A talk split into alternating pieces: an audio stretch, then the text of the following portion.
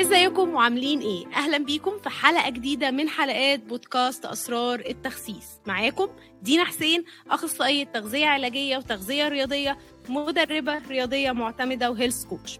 النهاردة الحلقة بتاعتنا هتكون مختلفة شوية عن اي حلقة قبل كده.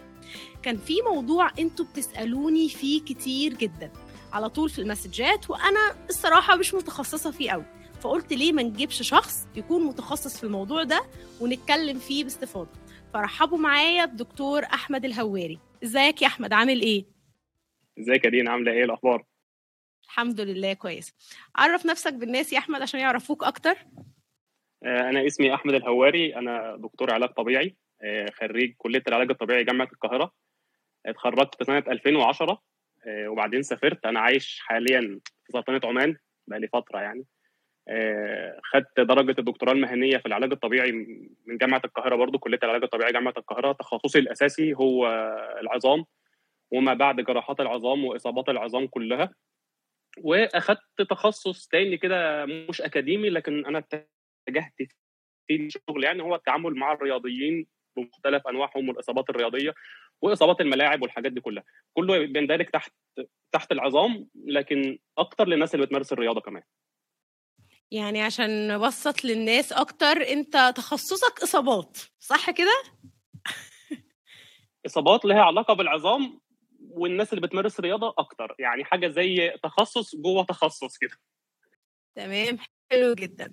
طيب كمان هواري ناس كتير ما تعرفش، يعني أنا أعرفك من زمان وأنا دايما بتكلم مع الناس وبقول لهم إن الناس اللي خاضوا رحلة نزول الوزن بيكونوا عارف أنت تفاصيلها أكتر من شخص برضو قاري ودارس. فطبعا أنتوا كلكم عارفين إن أنا خضت الرحلة دي وحكيت لغاية ما زهقتكم، فالنهاردة هخلي هواري برضو مر برحلة نزول وزن كبيرة. أنت برضو يا هواري خسيت رقم كبير صح؟ ده أنا كانت رحلة عصيبة بصراحة. والله أنا طول عمري بصراحة وزني، يعني ما خبيش عليك، طول عمري وزني عالي، يعني طول عمري وزني كبير من أيام وأنا طفل كمان. أنت عارفة في ناس كده يعني من يومهم وهم وزنهم كبير. أنا كنت من يومي وأنا وزني كبير، طول عمري وزني كبير.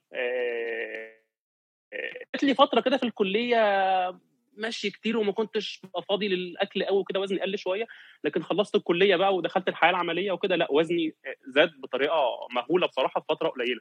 وصلت الرقم بقى اللي كان خلاص هو ده الرقم اللي انا قلت لا خلاص ما عادش ينفع بقى، كان حوالي 125 كيلو تقريبا، والكلام ده كان في 2017.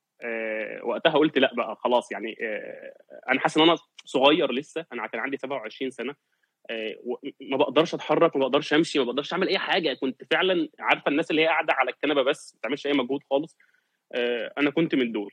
فبدات بقى ايه واحده واحده كده. طبعا انا لا كنت بفهم في تغذيه ولا اعرف اي حاجه عن اي حاجه خالص. قلت كده ايه انا هبطل بس الاكل كتير من بره، هنظبط كده الاكل في البيت، هنقلل الكميات بس شويه، نخلي الموضوع اكل معمول في البيت اكبر بكتير من الاكل اللي احنا كنا بناكله بره، لان بصراحه يعني كان اغلب اكلنا من بره كده. والله الموضوع يعني ما اخبيش عليك ما تعبتش قوي في الاول، لقيت الموضوع ماشي معايا، يعني انا كنت باكل وبشبع من البيت، وبلاقي نفسي بنزل لحد ما وصلت يعني من 125 لحوالي 90 مثلا لوحدي، وكان شكلي بدا يتظبط، يعني كان شكلي بدا يبقى كويس. لكن بدأت بقى أنا عايز أبقى، يعني أنا عايز أبقى شكلي أو عايز أبقى صحتي أحسن من كده، عايز أدخل الجيم بقى، أنا عايز أجرب الحديد بقى، أنا عايز أشوف الرياضة دي عاملة إزاي، لأن بصراحة في الأول ما كنتش بقدر أدخل الجيم، منها كان إحراج، منها كان برضو ما كانش بدماغي قوي. بدأت بقى رحلتي في الجيم من أول ما خسيت شوية، يعني أنا خسيت شوية من 125 لحد 90 حاجة و90، بدأت بقى الرياضة. من هنا بدأ حبي بقى في الحديد، وحبي درست بقى للموضوع، درست الحديد بقى دراسة قوية، يعني بدأت أتعمق أكتر في الحديد وفي التدريب وفي الكلام ده، وحبيته جدا جدا. ومن هنا بقى بدأت الربط ما بين الرياضة وما بين العلاج الطبيعي. تمام، حلو جدا. ودايما أنا بقول إن الناس اللي نزلوا أوزان هم خاضوا تفاصيل الرحلة كلها، فالنهاردة احنا هنتكلم في تفصيلة ليها علاقة بتخصصك وليها علاقة أنت كمان هتكون داري بيها جدا، وهي آلام الركبة.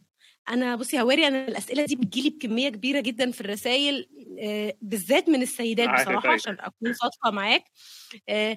انا عندي الم في ركبتي، انا ركبتي وجعاني. فخلينا الاول، انا عايزه افهم، هو الام الركبه كلها واحده ولا هم لازم يروحوا يكشفوا الاول ونعرف ايه الالام ولا ايه بالظبط؟ تمام، خليني اعلق على كلمه انت قلتها في الاول، كلمه جميله جدا، اغلبهم من الستات او من السيدات. خلاص، وعلى فكره دي حاجه احصائيا عالميا، الام الركبه في العموم والخشونه، لو احنا هنتكلم في الخشونه في الخصوص، نسبه السيدات فيها اعلى بكتير من الرجال، وده للاسف. فعشان كده فعلا هتلاقي اغلب الناس اللي بتشتكي من ركبتها في العموم، واللي بتشخصه حتى تشخيص سريري، تشخيص حقيقي وخلاص اتشخص بخشونه الركبه في الخصوص، بيبقوا برضه سيدات. فخلينا نقول ان الام الركبه لها اسباب كتيره جدا. هنا الالام في العموم، خصوصا الالام المزمنه اللي هي بتبقى قاعده مع الشخص فتره طويله ومن غير ما يكون فيه سبب. يعني انت اكتر نسبه للالام اللي انت لو سالت الشخص هل انت اتخبطت، هل وقعت، هل رجلك اتلوت منك مثلا، هيقول لك لا، مفيش سبب. احنا بنسميها نون سبيسيفيك، او الحاجات اللي هي ملهاش سبب. فدي لها بقى ايه، يعني لها اسباب كتيره جدا جدا جدا. وممكن على فكره كمان، دي بقى من الحاجات المهمه قوي عايزين نعرف الناس بيها، ان مش شرط حتى تتشخص بحاجه. يعني على فكره ممكن ركبتك بتوجعك وانت ما عندكش اي حاجه خالص، يعني ممكن يكون الم ركبه من غير اي تشخيص، ملوش سبب مرضي. ركبه وكتف وظهر وكل المفاصل وكل العضلات ممكن يجي بقى يعني الام غير محدده السبب، خصوصا لو ما حصلش اي اصابه مباشره. طيب يا هواري، انت قلت دلوقتي الستات اكثر ده سبب، يعني ليه الستات دايما بتعاني؟ هل ليه علاقه ان اغلب زياده، ممكن نقول مثلا، انا بفترض معاك طبعا وانت تصحح لي، ان عشان معظم الناس اللي بتعاني من السمنه اغلبهم سيدات، ولا ده ليه علاقه مثلا بالحمل وفترات الولاده، الكالسيوم قليل في الجسم؟ ليه الستات هي اللي بتعاني دايما من مشاكل في الركبه اكثر من الرجال؟ والله يا دي انا كنت اتمنى يكون عندي اجابه وافيه للموضوع ده، لكن كل مرض بيكون ليه احصائيات، وبيكون في حاجات الرجال اكتر، حاجات الستات اكتر، ما بيكونش ليها سبب واضح. وان كان في حاجات بيكون تكهنات الدكاتره بيقولوها عشان يحاولوا يلاقوا سبب للاحصائيه دي. يعني ممكن يقول لك مثلا بسبب هرمونات الحمل، هرمونات الولاده، الرضاعه، هل المينوبوز او تاخر او انقطاع الدوره بيأثر في الموضوع ده؟ كل الحاجات دي ممكن تكون اسباب، لكن على ارض الواقع احنا ما بنلاقيش سبب معين. ليه بالذات عندنا حقيقه، احنا عندنا حقيقه علميه بالارقام ان الستات اعلى بكتير من الرجاله في الاصابات بتاعه الخشونه. ليه؟ ما حدش يعرف. طيب خلينا نقول للناس الاول يعني ايه خشونه، وهل الواحد ممكن يكتشفها من نفسه ولا لازم تروح لدكتور يقول لها انت عندك خشونه؟ زي ما انت قلت في اسباب كتير لألام الركبه وفي اسباب مش معروفه، فخلينا نتكلم عن الخشونه اكتر. ماشي، بالظبط. هو الخشونه دي يا ستي، بصي، هو الركبه عموما مكونه من 3 عضمات. حلو كده، عشان نبسط للناس الموضوع خالص. اي حد دلوقتي ممكن يحط ايده على ركبته هيحس ان في عظمه الفخذ اللي هي الطويله الكبيره اللي فوق دي بتنتهي، وبتقابلها عظمه الساق من تحت كده، وفي عارفه انت الصابونه اللي على الركبه دي، تمام؟ دول العظمات المكونين لمفصل الركبه. ربنا سبحانه وتعالى يعني خلق حاجات تبطن نهايات العظم ده، عشان تخلي التني والفرد والحركه ما تبقاش مجرد عظم على عظم. ففي غشاء محاوط نهايه كل عظمه، الغشاء ده يعني زي بيعمل تزييت كده بالبلدي خالص، بيزيد الحركه عشان التني والفرد والحركه دي تكون متسبب اي حاجه. ففي غشاء بنسميه الغشاء المفصلي، الغشاء ده بيكون محاوط نهايه عظمه الفخذ، بدايه عظمه الساق من فوق، ومحاوط او مبطن عظمه الصابونه. لسبب ما حدش يعرفه بصراحه، لان لحد دلوقتي السبب الاساسي للخشونه مش معروف. الغشاء ده بيتآكل، فبالتالي بيحصل فيه زي احتكاك زياده بين العظم وبعضه، بيؤدي بعد كده لاعراض الخشونه. ده السبب الرئيسي للخشونه. خلينا نقول ان الخشونه، عشان برضو الناس تكون الصورة تكون واضحة، ان الخشونة نوعين كبار، نوع اولي ونوع ثانوي. الاولي اللي هو ملوش اي سبب، يعني الشخص بيكون عايش حياته كويس جدا وماشي كويس جدا، ما فيش اي حاجه، لا اتخبط ولا وقع ولا عمل اي حاجه ولا عنده اي حاجه. بالتدريج بدا يحس كده بشويه وجع في ركبته، شويه لما بيصحى من النوم ركبته بتكون قفشه شويه، فراح كشف وعمل كل الحاجات دي واكتشف ان هو عنده خشونه. ده النوع الاولي اللي هو ملوش سبب، ما فيش حاجه اصلا نقدر نقول ان هو ده السبب اللي عمل لك الموضوع ده. تاني حاجه ده الثانوي، ودي نسبه اقل بكتير من الاول، اللي بتكون نتيجه ثانويه لاصابه مباشره. واحد قطع الغضروف نتيجه ان هو كان بيلعب كوره مثلا، فبعد كده هيجي له خشونه لا محاله. واحد قطع الرباط الصليبي وما عالجوش، هيجي له خشونه. واحد عمل لا قدر الله حادثه واتكسر واتجبس والكسر لحم، او عمل عمليه وركب مسامير والكلام ده، برضه نسبه الخشونه بتزيد جدا. فدي بتكون ثانويه ودي بتكون متوقعه بقى، احنا عارفينها، وحتى بنقول للشخص نسبه الخشونه عندك هتبقى عاليه وممكن تجي لك بدري شويه عن ميعادها. لكن الاصل اللي بيجي من غير اي سبب ده احنا ما نعرفلوش اصل لحد دلوقتي سبب، لكن هو ببساطه ان السائل او الغشاء اللي بيعمل على تسجيد مفصل الركبه وتسهيل التني والفرد والحركه من غير العظم ما يحك في بعضه، الغشاء ده بيحصل فيه زي بينشف، زي بيحصل فيه تهتكات صغيره بتؤدي في الاخر الى الخشونه اللي احنا بنتكلم فيه. طيب خليني اسالك سؤال دلوقتي، انت بتقول ان خشونه الركبه ملهاش سبب، فهل كده الستات اللي بتعاني منها ووزنها عالي ده مش يعني الوزن العالي مش اللي جاي خشونه الركبه، ولكن الوزن العالي هو اللي ظهر خشونه الركبه بزياده؟ هل انا صح ولا ايه؟ خليني بقى اقول لك ان هي ملهاش سبب، لكن في عندنا حاجه اسمها الريسك فاكتورز، او العوامل اللي بتزود من خطوره اصابتك بالخشونه، ودي حاجه لازم ناخد بالنا منها. هو ما فيش سبب واضح، لكن في عوامل لو اتوفرت اعرف ان انت في خطر جاي، او في انت من الناس اللي في نسبه للاصابه بالخشونه عندك. خلينا نقولهم بالترتيب كده. اول حاجه السن، يعني طبعا هو في الكتب وبره بيقولوا من 50 سنه فما فوق، لكن ده مش بيحصل في الوطن العربي ولا في مصر بصراحه.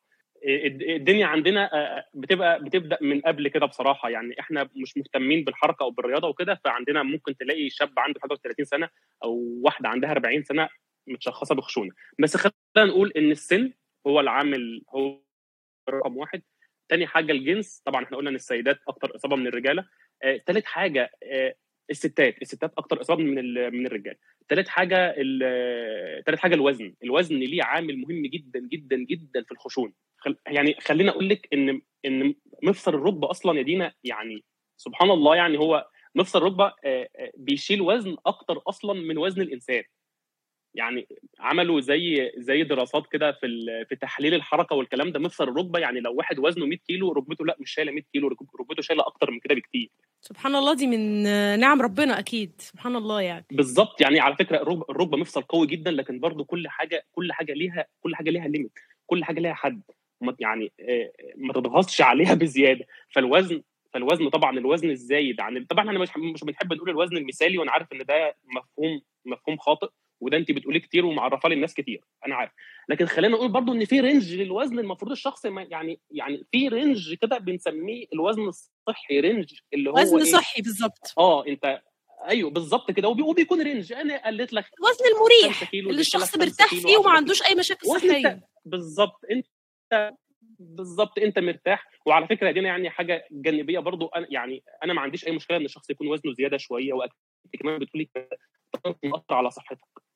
يعني موضوع لازم تخس، والضغط المجتمعي على السمنه، وان الست او الراجل لازم يكون لهم شكل معين ووزن معين وهيئه معينه، انا ضد الكلام ده خالص. بس لو الموضوع بدا ياثر على الصحه ساعتها بنقول يعني لا. فللاسف الوزن من العوامل الكبيره جدا للتاثير على الخشونه، تعتبر ريسك فاكتور او عامل خطر عالي جدا للخشونه. طيب يعني احنا ممكن نقول ست وزنها عالي، سنها فوق 40 مثلا، فهي الأكثر عرضة لمشاكل الخشونة، وعشان كده الشكوى بتيجي كتير منهم، لأن غالبا البنات الصغيرة ما بيجوش يقولوا عندهم مشاكل في الركبة. دايما بعد الجواز والخلفة وبعد كذا سنة نلاقي بقى المشاكل دي كلها تظهر. بالظبط كده.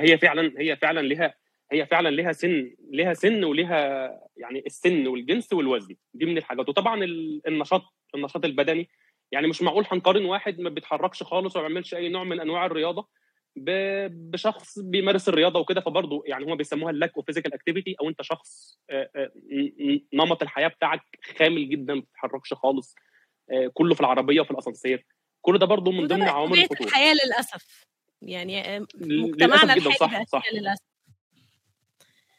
طيب خليني الأول، طب في حاجة بقى يعني مهمة جدا، إزاي أصلا الواحدة تعرف إن عندها خشونة؟ يعني مش أي حد يقول أنا عندي ألم في ركبة عندي خشونة، أعرف منين إن اللي عندي ده خشونة؟ طبعا هو الأصل إن إحنا مش بنشخص، يعني إحنا مش بنشخص على النت أو بنشخص كده. الشخص لازم طبعا يروح يتفحص عند دكتور عظام في الأول، لازم ياخد منه التاريخ المرضي كامل، يعرف منه كل حاجه، يساله عن اعراضه، لان طبعا هي لها اعراض تيبيكال يا دين. يعني الخشونه من الحاجات برضو اللي هي مش معقده ومش صعبه، هي لها اعراض تيبيكال. طبعا الالم اول حاجه، ثاني حاجه الورم، الرجل بتكون ورمه شويه، ثالث حاجه بيكون ان هو لما بيصحى الصبح بيحس ان الحركه عنده، هم بيسموها ستيفنس، بس يعني بتكون قفشه شويه، ما بيعرفش يتني ويفرد ركبته كده ويرد، يعني ما بيعرفش ينزل من النوم، ينزل من السرير يمشي بسرعه. ودي فعلا بسمعها كتير جدا، تقول لك لازم اقعد كده على السرير دقيقتين لغايه ما انزل انزل رجلي. بيسموها مورنينج ستيفنس، صح، بيسموها المورنينج ستيفنس. طبعا في اعراض كمان، ودي من الحاجات الشائعه جدا اللي الناس هو صوت الطاقه والفتعه في الركبه، ودي يعني خلينا يعني احنا عنها، يعني فكر بعد شويه، موضوع مهم جدا جدا جدا. بس خلينا نقول ان تشخيص الخشونه بيكون عن طريق ان انت بتشوف الاعراض دي كلها، فالدكتور غالبا هيطلب منك اشعه عاديه، دكتور عظام يا هواري صح؟ بيكون ليها عرض في الاشعه، دكتور عظام طبعا دكتور عظام بيكون ليها عرض باين في الاشعه قدامك، هو بيكون عارفه، بيكون في مسافه معينه بين العظم، هو بيكون عارف المسافه الطبيعيه ايه والمسافه اللي هي ممكن تكون اقل من الطبيعي، لان في الخشونه العظم بيقرب شويه من بعضه، وساعتها بيتم التوصيف انها خشونه. بس خليني برضه اقول حاجه، طالما احنا جبنا سيره الاشعه بقى، معلش يا دينا، في فرق ما بين الخشونه في الاشعه والخشونه في الواقع، وده حاجه مهمه جدا. مش كل واحد عمل أشعة لسبب من الأسباب ولأن هو عنده أعراض الخشونة بنقول إن هو عنده خشونة، مش كل واحد عنده أعراض الخشونة نقول إن هو عنده خشونة.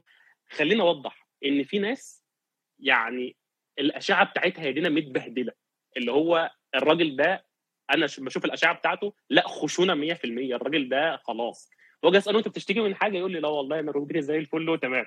ودي على فكرة حاجة شائعة جدا جدا جدا. دي قدرة تحمل بقى ولا ايه؟ يعني مش فاهمه. لا خالص. الجسم البشري عنده قدرة على التكيف بطريقة عجيبة، فعشان كده مش عايز الناس يعني دايما انت لو شفت الرسائل عندي كلها صور أشعة، فانا حتى من قبل ما ابص على الأشعة اقول له بتشتكي من ايه، عشان احنا مش بنعالج أشعة، احنا بنعالج اعراض وفحص تاريخ مرضي. بالظبط. يعني هواري انت تقصد ان الشخص لازم يكون متألم، طالما انا مش متألم مش هروح، يعني مش لازم الاعراض، لازم يكون عندي اعراض تخلينا ابتدي الرحله. بالظبط كده، ما عندكش اعراض انت سليم. بالظبط. طيب خلينا بقى، خلاص شخص عنده الالم، عنده الاعراض، خلينا احنا كمان غالبا بنتكلم عن اغلبهم اللي هم الستات، برضو الرجال ما نظلمهمش برضو، بس يعني من الشكوى اللي جيلي انا من الستات واحده عملت الاشعه واكتشفت انها عندها خشونه، ايه الحاجات اللي ممكن تحسن من وضعها الحالي؟ وهل اصل الخشونه بتتعالج للابد ولا بنخفف اعراض؟ يعني ممكن نسميها مرض السؤال الاخراني ده جميل. خلينا اقول الحقيقه الصادمه في الاول، وبعدين يعني هنخلي الامل يجي والدنيا تبقى ورديه. يعني هو للاسف الخشونه ملهاش علاج لحد دلوقتي، لا ليها سبب ولا ليها علاج. حلو كده، يعني مفيش حد هيتشخص بخشونه ويبقى عنده اعراض الخشونه ويعمل الاشعه ونشوف الخشونه قدامنا بعيننا ويعمل اي حاجه على الاطلاق ونيجي نلاقي هنلاقي ان الاشعه اتغيرت. لا، لكن في حاجات كتير زي ما قلنا احنا بنعالج اعراض. بالظبط، في حاجات كتير جدا ممكن من جوده حياه الشخص ده وتقلل من الاعراض بدرجه كبيره جدا. خلينا نقول ان علاج الخشونه ليه كذا خط كده بيمشوا بالترتيب. تمام. اول حاجه احنا بنسميها اللايف ستايل موديفيكيشن، ان الشخص ده لازم يغير من عاداته الحياتيه. اغلب الناس اللي بيكونوا مشخصين بخشونه ما بيكونوش رياضيين، ما بيكونوش بيمارسوا اي نوع من انواع الرياضه. انت سامعني كويس صح؟ طبعا سامعاك. طيب، اغلب الناس احنا بنسميهم كده، ليهم كلمه كده بيسموهم كاوتش بوتيتو، اللي هو قاعد على الكنبه ما بيتحركش. اغلب الناس اللي بتتشخص بخشونه بيكون مش بيتحرك. فاول طب حاجه بس خليني النقطه دي، انت بتقول يكونوا رياضيين، معلش عشان بس الجمله دي عامه جدا، وما معنى كلمه ان الشخص يغير اللايف ستايل موديفيكيشن؟ لازم ينزل الجيم ولا يكون شخص لا لا لا جيم ايه؟ احنا بعيد بعيد خالص احنا عن موضوع الجيم ده، يعني فاهمه؟ احنا بنكلم ناس غالبا الجيم ده في اخر اولوياتهم، فانا مستحيل اقول لشخص انزل الجيم كده في الاول. لا انا شفت لك فيديو هنا من فتره عمل شويه قلق كده، ان انت بتقولي مش شرط تروح الجيم ولا تشيل حديد، مع انه ضايقني شخصيا، لكن انت كنت بتتكلمي صح. بالظبط، هو ده اللي انا بحاول اقنع بيه الناس. لا انت عارفه ان مجرد تغيير نمط الحياه لمجرد بس 3 مرات في الاسبوع، ينزل يمشي 10 دقائق، والله شوفي لدرجه ايه، ينزل يمشي 10 دقائق في الشارع 3 مرات في الاسبوع، بيقلل الاعراض تقريبا بنسبه 40%. انتوا متخيلين 40% دي عامله ازاي؟ يعني هو ده اللي احنا بنتكلم فيه دايما، ان احنا هدفنا الاول والاخير الناس تتحرك عن اللي هي فيه، مش لازم يوصلوا يعني أيوة. عارف مشكله الهواري؟ الاحباط بتاع السوشيال ميديا، يعني الواحد كده زي ما انت بتقول وزنها عالي وعندها خشونه وبعدين يطلع لها يقول ينزل الجيم ويشيل حديد، هي بعيد قوي عن الموضوع ده، وهو ده يا رياض. فانا بحاول اوصل للناس كل انا عايزاك بس، يعني واحده دلوقتي وزنها عالي عندها خشونه وقاعده في البيت، تبتدي ب10 دقايق مشي صح كده، وتعلى عليهم تدريجيا. الفيرست لاين اوف تريتمنت او الحل الاولاني للشخص اللي انت بتتكلمي عنده ده تحديدا، لو هي وزنها زياده قوي وعندها خشونه، تنزلي لها وزنها، لازم وزنها ينزل لدرجه ان الناس عملت لازم وزن زياده قوي. بنتكلم واحده مثلا في الثمانينات اللي هو المعدل الطبيعي للسيدات العرب، يعني تتحرك، لازم تزود النشاط بتاعها. بنبدا على الاقل تمشي 10 دقائق بس، تنزل تمشي 10 دقائق 3 مرات في الاسبوع بدايه. بقى من كده ممكن تتطور بقى قدام وتعمل حاجات تانية كتيره يعني.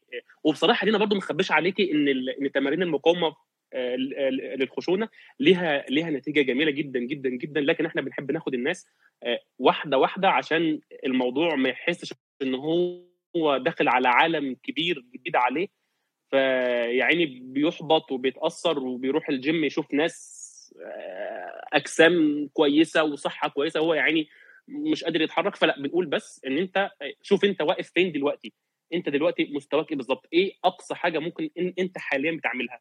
لو لقينا ان الشخص اصلا ما بيتحركش في اليوم 1000 خطوه، نقول له لا طب بص، ايه رايك احنا نمشي في اليوم 10 15 دقيقه 3 ايام في الاسبوع، يوم ويوم لا.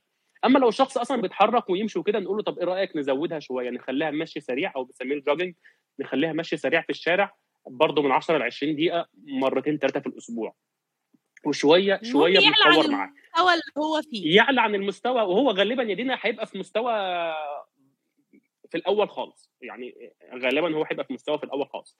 تاني بقى اللاين اوف تريتمنت، او تاني خط من العلاج، ان احنا لو هو غير اللايف ستايل بتاعه والكلام ده كله، بندخل العلاج التحفظي بقى، او العلاج الطبيعي.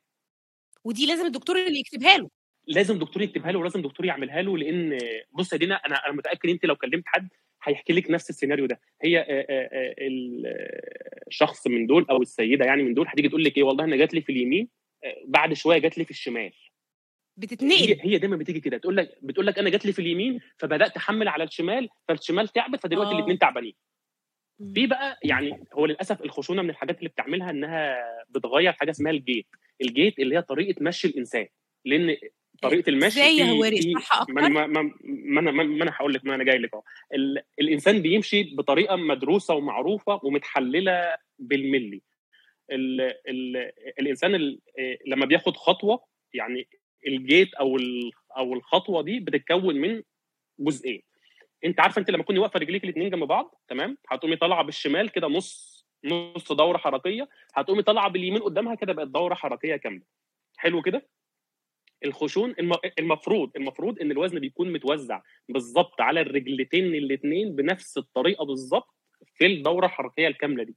الخشونه بتغير الموضوع ده، بتخلي الجسم تلقائيا، زي ما قلت لك في اول الكلام، ان الجسم البشري عنده قدره على التكيف عجيبه. يعني هو مش هيسيبك، هو لقى ان في مشكله في اليمين والضغط عليها بتخلي في الم شويه، فلا تلقائيا انت مش بتفكري اصلا في الموضوع ده، انت هتحطي وزن زياده على الشمال لوحدك، فده بالتالي هيزود الضغط اكتر واكتر على الشمال.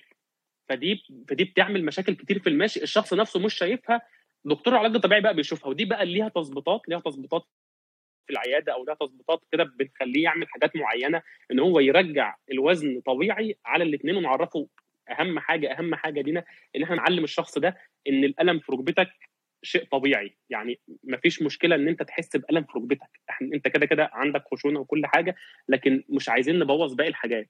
يعني انت حتى هو يعني حتى نرجع للي كنا بنقول، احنا قلنا له انزل امشي 10 دقائق قال لك ركبتي بتوجعني، ما نقولوش ريح، فاهم؟ غلط. ما هو طول عمره أيوة ما يستسلمش. بالظبط، يعني صح. احنا عايزين نعرفه ان الالم شيء طبيعي. على فكره دينا الالم ده موضوع كبير جدا جدا جدا، احنا ممكن نعمل بودكاست كامل عليه وما يخلصش. الالم، يعني موضوع الالم في حد ذاته، الناس عندها رعب من الالم، اللي هو انا عايز ركبتي ما توجعنيش خالص، انا عايز ما احسش بالم في ظهري اطلاقا، ولو حسيت حياتي هتتدمر ونفسيتي هتتعب، واكيد في حاجه غلط في جسمي، واكيد لا كل ده مش صح. الالم طالما في حدود المحتمل وانت بدات تمشي فحسيت بالم، هل الالم ده محتمل انت قادر تكمل مشي؟ كمل مشي. لكن لو الالم يعني مش معقول انت لو نزلت تمشي في الشارع 10 دقايق هيجي لك الم يخليك تصرخ وتنام في الارض، مستحيل. حقيقة. صح، هم بيبقوا خايفين، لكن هتحس بشويه الم في ركبتك، هم خايفين. بص، الالم ليه عامل نفسي يا دينا رهيب اكبر بكتير من العامل الجسدي. فعشان ما نخرجش بره الموضوع، يعني الناس مش عايزه خالص، الناس عايزه تعيش حياتها من غير ما تحس بريحه الالم، ودي حاجه يعني للاسف شديد مش حقيقيه. احنا بشر، مش واقعيه. بالظبط، احنا بنكمل ال 30 مننا ولازم نحس بالالم في اي حاجه. بالظبط والله. فيعني الالم، انا كنت شارح موضوع الالم ده، يعني الالم ده موضوع قوي جدا جدا وجميل جدا، ودراسته بصراحه جميله. فممكن ان شاء الله لو ربنا اراد يعني ممكن نعمل لقاء تاني عن الالم. بس خلينا نقول نرجع لكلامنا تاني، ان هو لازم يعمل علاج طبيعي طبعا، عشان لازم في عضلات معينه لازم تقوى، مش شغل جيم بقى خالص، شغل عياده. في عضلات معينه لازم تقوى، عضلات حتى كمان بعيده عن الركبه، لان جسم الانسان سلسله واحده. لما بيحصل حاجه في الركبه غالبا الكاحل بيتاثر، غالبا الفخذ بيتاثر، غالبا الظهر بيتاثر. فدكتور علاج طبيعي بيظبط الكلام ده في تمارين وفي حاجات معينه بتتعمل، بنحاول على قدر الامكان. طبعا الموضوع ما بيتظبطش يعني 100%، بنحاول على قدر الامكان ان احنا نخلي الشخص يرجع يتحرك بصوره طبيعيه زي الاول. ثالث خطة العلاج، شغلتك بقى دينا، هو الدواء، العلاج الدوائي. غالبا كله بيكون مسكنات. طبعا بنتكلم على اوفر ذا كاونتر بقى، الحاجات اللي هي العاديه، الحاجات اللي هو البنادول والبارستامول والحاجات دي كلها. في الحاجات الثانيه اللي هي النون ستيرويدال اللي هو بيسموها الانسيد، دي اللي هي الحاجات اللي هي انتي انفلاماتوري، مضادات للالتهاب، بروفين، ايبوبروفين، الحاجات دي كلها. طيب خلينا، عايزه بس اقول لك على حاجه. لا انا بس كنت عايزه اتكلم في حته الدواء دي، يعني كويس انك فتحتها، وفي نفس الوقت انت اتكلمت عن الالم، فاحنا مش عايزين نستسهل يا جماعه المسكنات. طالما الالم محتمل ملهاش لازمه ناخد المسكنات، فهي دي الحاجه بس اللي كنا حابين نتكلم فيها. ويا ريتها كمان بتسكن، يعني على فكره هتكون تاثيرها بسيط خالص. بالظبط، بس للاسف واكيد انت بتشوف ده، في ناس بتستسهل المسكنات، فدي فرصه ان اتكلمنا عن الالم قبل المسكنات ونربطهم ببعض، ان مش كل لا، وكمان انت عارفه برضه، يعني برضه اكيد انت قادره مني بالموضوع ده، التاثير بتاعها على المعده وعلى الحاجات دي. في حاجه كمان انت قلتها عجبتني جدا، لما قلت ده شغل دكتور علاج طبيعي بالشغل جيم، ودي بقى اللي احنا عايزين برضه نركز فيها، ان الناس امتى تفصل يا هواري. الناس عندها مشكله شويه في دمج التخصصات، هتلاقي واحد عنده خشونه في الركبه يدخل لمدرب، انا هنزل لك الجيم عشان تحللي مشكله خشونه في الركبه. فبما انك يعني انا بصراحه يعني انت ما شاء الله عليك مدرب ودكتور علاج طبيعي، امتى الناس تعرف ده يروح هنا وده يروح هنا؟ فهمني. شوفي، الشخص لو متشخص بحاله معينه ما يروحش الجيم لمدرب، مع كامل احترامي لكل المدربين والله، وانا واحد منهم وهم على دماغي من فوق، فيهم ناس شاطرين جدا، عشان لو حد هيسمع الكلام ده. المدرب المفروض ما يشتغلش مع حد متشخص بحاله مرضيه محدده لها اسم ولها تشخيص، غير لما دكتور العلاج الطبيعي يخلص. لان بصراحه الجيم، مع اني بحب الجيم جدا وعايش في الجيم، لكن الجيم بيقوي حاجات كبيره كده وبيهمل حاجات صغيره. في الغالب المدرب ما يعرفهاش، وده مش بسبب جهل منه ولا حاجه، لا لانه ما درسهاش ما يعرفهاش. لكن دكاتره العلاج الطبيعي ليهم تخصصات مش اكتر. بالظبط كده، بالظبط. زي لما بيجي لي حاجه يا دينا، ده انا دكتور علاج طبيعي، ولو جات لي حاله علاج طبيعي بره تخصصي مش بلمسها. يعني لو جات لي مثلا حاله جلطه مثلا، لا بقول لا انا اسف يا جماعه والله مش تخصصي، مش انا دكتور علاج طبيعي، والله انا بتاع عظام، يعني معلش والله انا اسف، في دكتور الفلاني كويس ودكتور الفلاني كويس، لكن انا ما اقدرش. فامتى الشخص يروح الجيم حتى لو هو عنده حاجه بتوجعه؟ لو ما فيش تشخيص. يعني هو راح لدكتور قال له لا والله انت ما عندكش حاجه، ظهري بيوجعني يا دكتور، لا والله الاشعه سليمه والفحص سليم، ممكن يكون مجرد شد عضلي او حاجه، لا والله انت ممكن تتمرن عادي. وساعتها على فكره الشخص ممكن يستفيد جدا جدا جدا من التمرين. لكن انت في مشكله طبيه، في حاجه طبيه في جسمك متشخصه وليها اسم وفي سبب، في سبب للاعراض دي، لا مع كامل الاحترام للمدربين المفروض ان هو يروح لدكتور علاج طبيعي الاول، لان هم احنا لينا شغل كده بنظبط حاجات معينه وبطريقه معينه بادوات معينه، بعد كده عادي جدا جدا احنا نفسنا اصلا بنبعته للجيم، كمل بقى وقوي عضلاتك وعيش حياتك. طيب يعني انت قصدك ان هو الاول خلاص هو اتشخص، خلينا نلخص الكلام للناس، هو الاول اتشخص خشونه ركبه عند دكتور عظام، راح لدكتور العلاج الطبيعي، دكتور العلاج الطبيعي مسكه بقى لو هو محتاج علاج طبيعي، وهو اللي بيديله الابروفل ان هو يقدر يدخل الجيم ولا ما يدخلش. فهي دي النقطه اللي احنا بنأكد عليها، صح كده؟ طيب انت كنت بتقول من شويه برضو ان الرياضه بتحسن، هل بقى وقتها الرياضه بتحسن لازم دكتور العلاج الطبيعي يقول ان هو حاليا قادر على الرياضه دي ولا لا؟ لان ممكن الناس تسمع تقول لك خلاص الرياضه بتحسن انا هنزل، انت فاهم قصدي؟ والله هو السؤال حلو، هو حسب شده الحاله، يعني حسب شده الحاله وحسب شده الاعراض. في حالات بيبقى الالم محتمل عادي، يعني والله انا ركبتي بتوجعني شويه، بصحى من النوم ركبتي مخشبه شويه، لكن لما بتحرك بروح وباجي وكده الدنيا بتفك معايا، لما بطلع السلم وبنزل ممكن توجعني شويه، لكن الالم محتمل. ولان طبعا هي الخشونه يعني ليها برضو تصنيفات، لدينا هي 4 درجات، بس احنا مش عايزين نخش في كلام كلاسيفيكيشن علمي بقى والكلام ده عشان الناس ما تتلخبطش مننا، لكن هي 4 درجات. لما يروح للدكتور هيقول له انهي درجه بالظبط كده. فغالبا انت لو حتى جريد 1 او 2 الدرجه الاولى او الثانيه، فانت عادي حتى مع العلاج الطبيعي تروح الجيم وتقوي عضلاتك والحاجات دي. لكن في ناس الاعراض بتكون بتاعتهم، خصوصا لو هو شخص اصلا مش رياضي، يعني لو انت اصلا اول مره عايز تدخل الجيم وانت عندك خشونه، لا تصبر شويه لحد ما دكتور العلاج الطبيعي يعني يخلص معاك، وساعتها ممكن يديلك ابروفال، واكيد هيديك ابروفال، وانت اصلا بعدها انت كده كده هتحس ان الدنيا بدات تتحسن معاك، وساعتها لازم الرياضه تكون جزء بقى لا يتجزأ من حياتك. اي رياضه. بص يا دينا، خدت كويس قوي ان انت قلت الكلام ده. هو اصلا مفيش هو للاسف مفيش جايد لاينز معينه او مفيش توصيات معينه بالتمارين اللي المفروض تتعمل للخشونه، لدرجه ان هو الناس بتقول اي حاجه فعلا، اي حاجه اعمل، اي حاجه هتتحسن. يعني حتى هم عملوا دراسات كده، اتحرك، يعني ماشي، عايز تمشي امشي، عايز تجري اجري. وعلى فكره الجري ليه علاقه كبيره، شو عايزين نتكلم عنها بعض النقطه دي، يعني ريت تفكرين.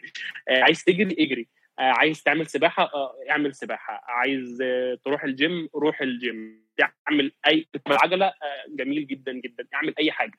لكن مفيش توصيات معينه اللي هو انت لازم تعمل كذا ولازم تعمل كذا، لدرجه ان هم جابوا ناس، ودي تجربه كانت جميله جدا جدا، جابوا ناس كان مكتوب لهم يا دينا، يعني كان مكتوب لهم عمليه تغيير مفصل. انت متخيله ان يعني الناس دي كانوا محطوطين في عنبر في مستشفى دي، خلاص الناس دي فيهم المواصفات الخاصه ان الراجل ده لازم يدخل يعمل عمليه تغيير مفصل ركبه، وده اخر خط في علاج الخشونه، اللي هو لو كل اللي فات ده فشل، تغيير العادات الحياتيه، العلاج الطبيعي، عارفه انت اللازمه والسيلز والهيالورونيك اسيد، وعارفه انت الحاجات دي كلها بتسمعيها طبعا.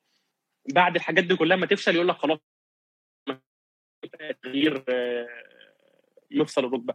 جابوا الناس دي، والناس طبعا ما كانتش عملت لا رياضه ولا حاجه، بس خلوهم ينخرطوا او يشاركوا في نشاط رياضي مستمر. مش عايز اقول لك ان 48% من الناس بعد 6 شهور سحبوا قرار العمليه. ده رقم مهول، رقم كبير جدا، نتكلم نص الناس، رقم كبير جدا جدا، نص الناس. وبعد سنه، يعني بعد سنه تانية الحبه اللي باقيين بالظبط يا ربي 62 او 68% من الحبه الباقيين في السنه الثانيه سحبوا قرار العمليه.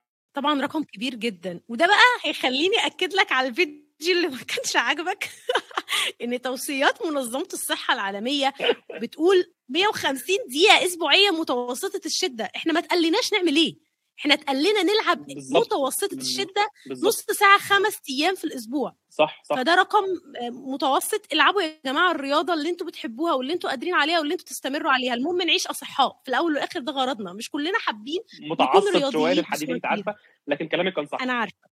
طيب انت كنت بتقول على حته الجري، ايه علاقه الجري بخشونه الركبه؟ قلت لي انها حاجه مهمه. والله في يعني زي علاقه حب وكره كده بين الجري وبين الخشونه، هي علاقه غريبه شويه.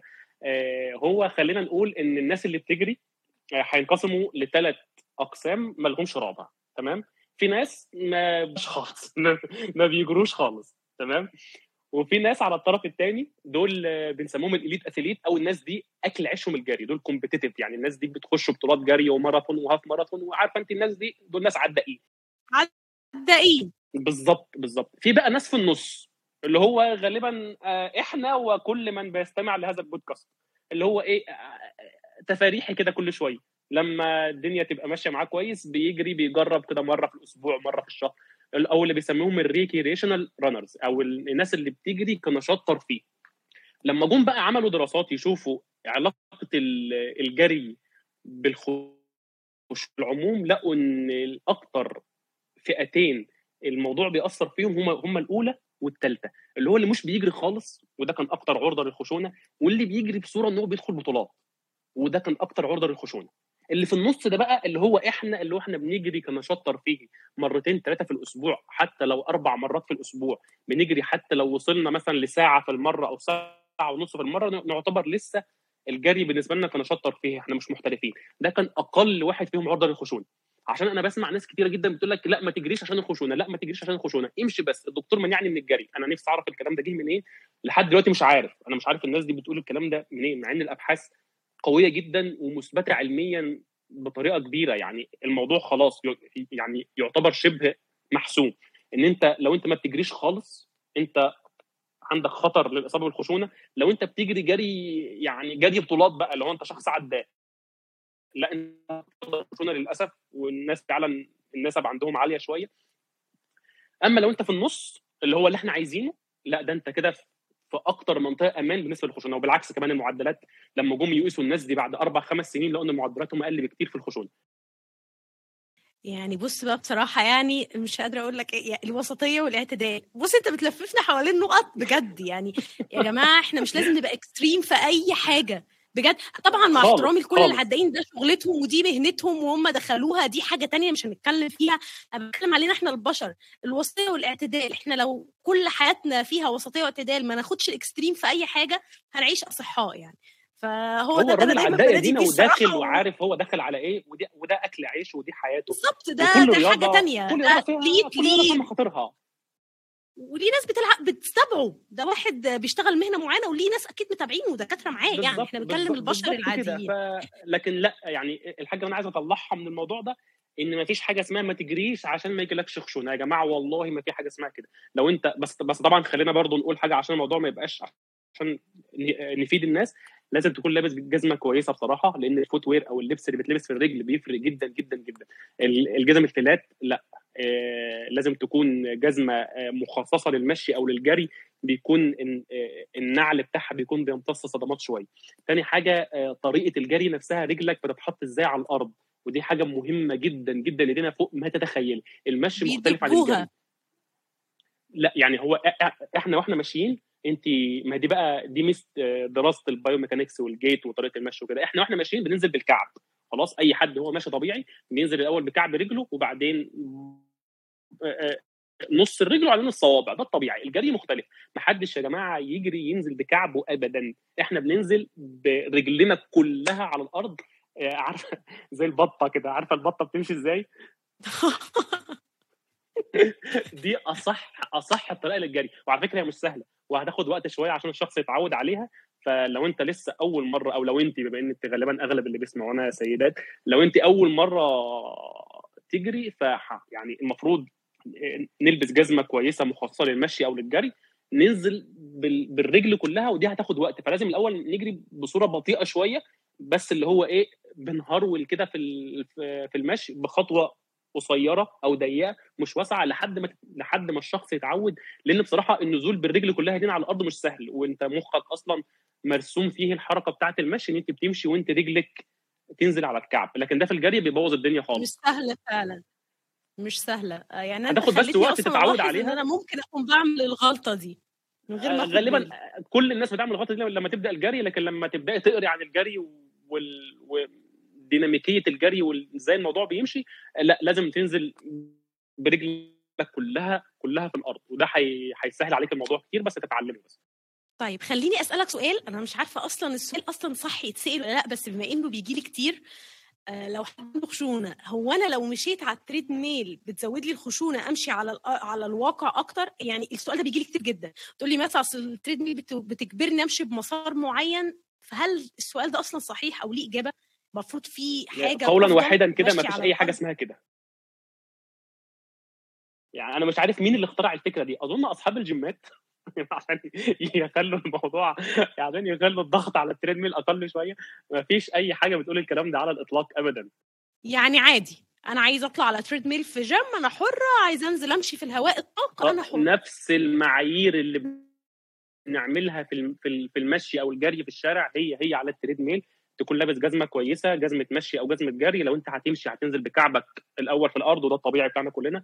لو انت هتجري او هتهرول، تنزل بكف رجلك كله على التريد ميل. وطبعا لو انت التريد ميل بتاعتك في البيت، تكون متزيته كويس بس، وانتهى الموضوع، عشان ما توقفش منك او ما تعملش يعني بالحركه، ما تبطاش او تعمل حاجه. لكن كوجه عام، الفرق ما بين الجري على التريد ميل والمشي على التريد ميل والجري والمشي في الشارع، ما فيش اي حاجه اصلا بتقول الكلام ده على الاطلاق خالص. ما فيش اي حاجه، مش اي فرق.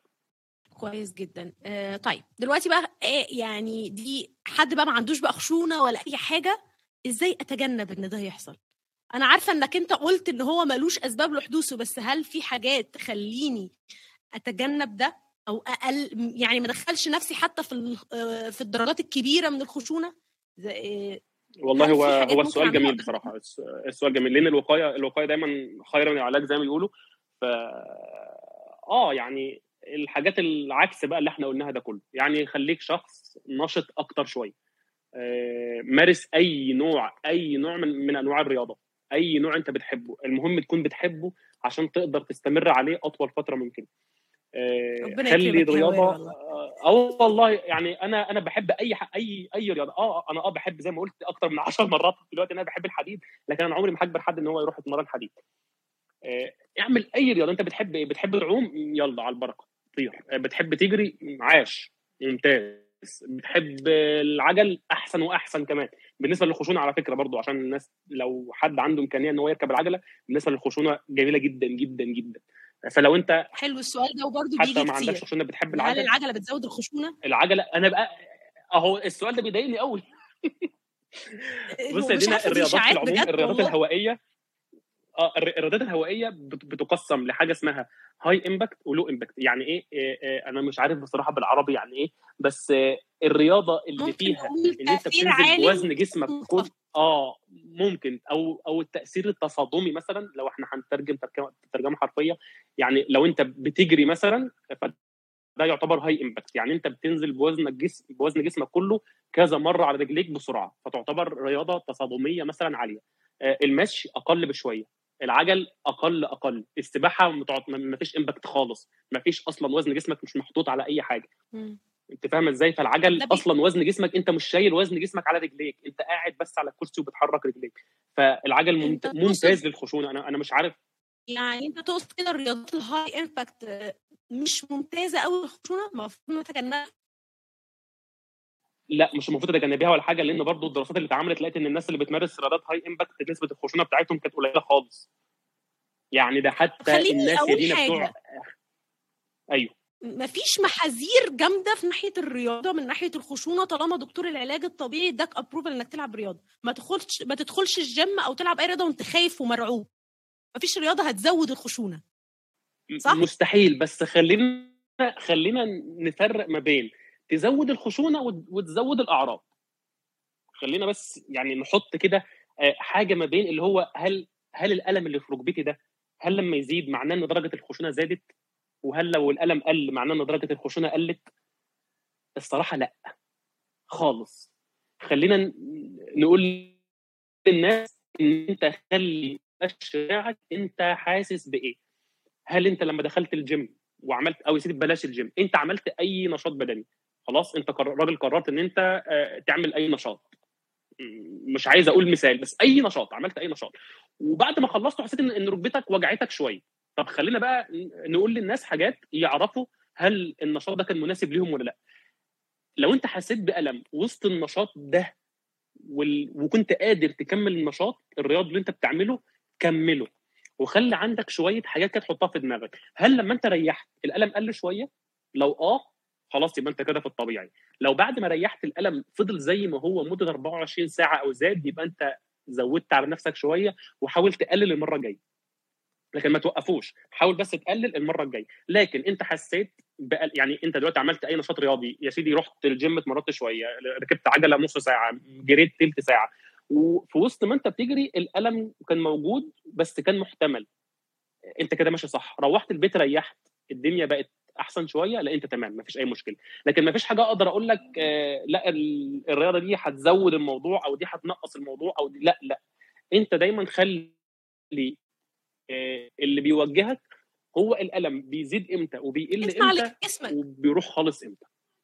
بالظبط كده، هي دي جابت من الاخر دايما بنقولها في كل حاجه والله. اقول لا ما تعملش دي، كنت عايز اقول عشان الناس تستفيد استفاده كامله بقى من الموضوع، الكلام اللي انا بقوله ده على اي مفصل في جسمك بيوجعك، الوجع اللي هو مش الوجع القوي بتاع اللي انت لسه متصاب امبارح، لا الوجع اللي هو جه من غير اي اصابه. يعني انت مثلا مش احداثنا اليوم حلقه عن الظهر، يعني نخلص من الركبه نعمل لهم حلقه كامله عن الظهر عشان دي مشكله ثانيه. ماشي، ما نحرقش الاحداث، دي مشكله هتبقى اكبر كمان. ماشي، مشاكل الظهر كبيره جدا. في حاجه انت كنت بتقولها بس احب حته ليها علاقه بتخصصي انا، لما كنت بتتكلم نتجنن ازاي، واول يا جماعه اول خط يعني مش عارفه اسميها ايه، يعني اول حاجه نتجنب بيها مشاكل خشونه الركبه ان احنا نبقى في وزن صحي، والوزن الصحي ده مش هنوصل له غير بتغذيه سليمه، فما نسيبش نفسنا ان وزننا يزيد فوق الزياده وندخل نفسنا في ريسك فاكتور. وده اللي انا دايما بقوله، مش لازم وزن مثالي، وزن صحي وحياه صحيه. ولو رجعنا ربطنا الكلام اللي انا قلته طبعا، وهواري ما شاء الله عليه يعني فادنا النهارده كتير جدا، الموضوع كله بيتمثل بحياه صحيه سويه بين قوسين وسطيه واعتدال، انت مش متدمر فيها، هنتجنب حاجات كتير في حياتنا. صح يا هواري؟ بالظبط. وعايزك برضو يعني طالما انت كمان يعني انت كنت سالتني سؤال كده وانا بفكر فيه من ساعتها وعايز الاقي احسن حاجه اقولها. لما انت قلتي يعني حتى لو الشخص وزنه مش زياده قوي في الثمانينات وعنده خشونه، انا شايف انها تنزل وزنها برضو شويه حتى لو 5 كيلو بس. انت مش متخيله ال5 كيلو دول ممكن يفوقوا ازاي في موضوع الخشونه ده. حقيقي شكرا جدا جدا يا هواري على الحلقه الجميله دي اللي انا ما كنتش عايزاها تخلص، وزي ما وعدتني طبعا ان شاء الله هيكون لينا حلقه تانية عن الام الظهر وعلاقتها بنزول الوزن وبالرياضه، واتمنى تكون الحلقه دي فادتكم، واشوفكم ان شاء الله في حلقه جايه من بودكاست اسرار التخسيس. مع السلامه.